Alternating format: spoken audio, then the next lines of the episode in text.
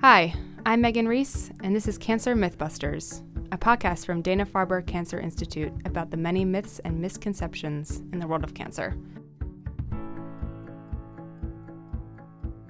Every episode, we'll take a look at a myth and debunk it with the help of our world leading clinicians and researchers.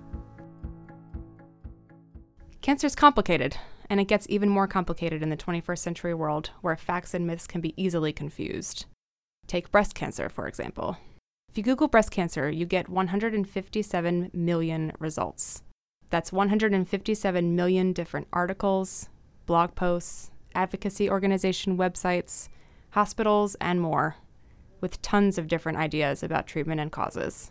Sometimes it's hard to sift through the noise to find the facts, especially as it relates to breast lumps and cancer. While most breast lumps are not cancer, there are many other myths that persist about the relationship between the two. So I sat down with Dr. Beth Overmoyer, director of the Inflammatory Breast Cancer Program at Dana Farber, to get this story straight. Thanks for joining us, Dr. Overmoyer. It's absolutely my pleasure. So, breast lumps. Let's address this right off the bat. Does breast cancer always appear as a lump, or are there other symptoms as well? So, breast cancer doesn't always appear as a lump. It basically can appear as if there's any change in the breast itself.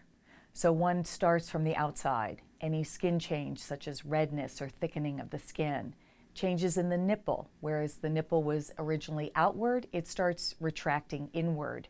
Um, changes in the breast skin itself, dimpling, pulling in on different sides. All of those can mean that there may be a cancer underlying the problem.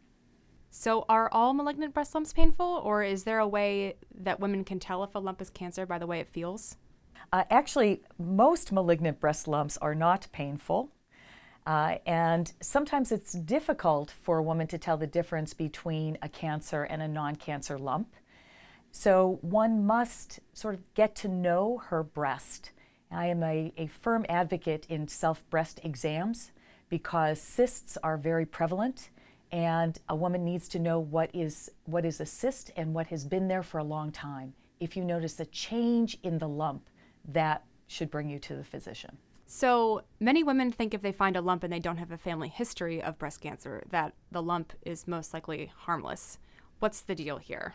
So, when someone talks about a family history of breast cancer, they often think about an inherited risk of getting breast cancer, which really only accounts for 5 to 10% of all breast cancers. So, not having a family history doesn't mean that you won't have the unfortunate situation of developing breast cancer. So, again, if you find a lump that is new, that shouldn't be there, you need to go to a medical person. And lastly, is a small lump less likely to be cancer than a large lump? No, I'd rather you find a small lump that is cancer than a large lump that is cancer. Thanks so much for joining us today, Dr. Overmoyer. It is my pleasure. So there you have it. Breast cancer doesn't always appear as a lump, there are many other symptoms. Most malignant lumps aren't painful.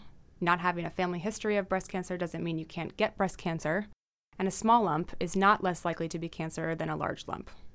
But what's most important here is that you go see your doctor if you experience any of these symptoms, or if you have any concerns about your health.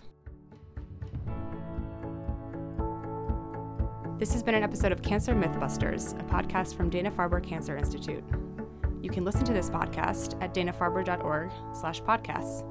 You can also download this via iTunes or Stitcher. I'm Megan Reese. Thank you for listening.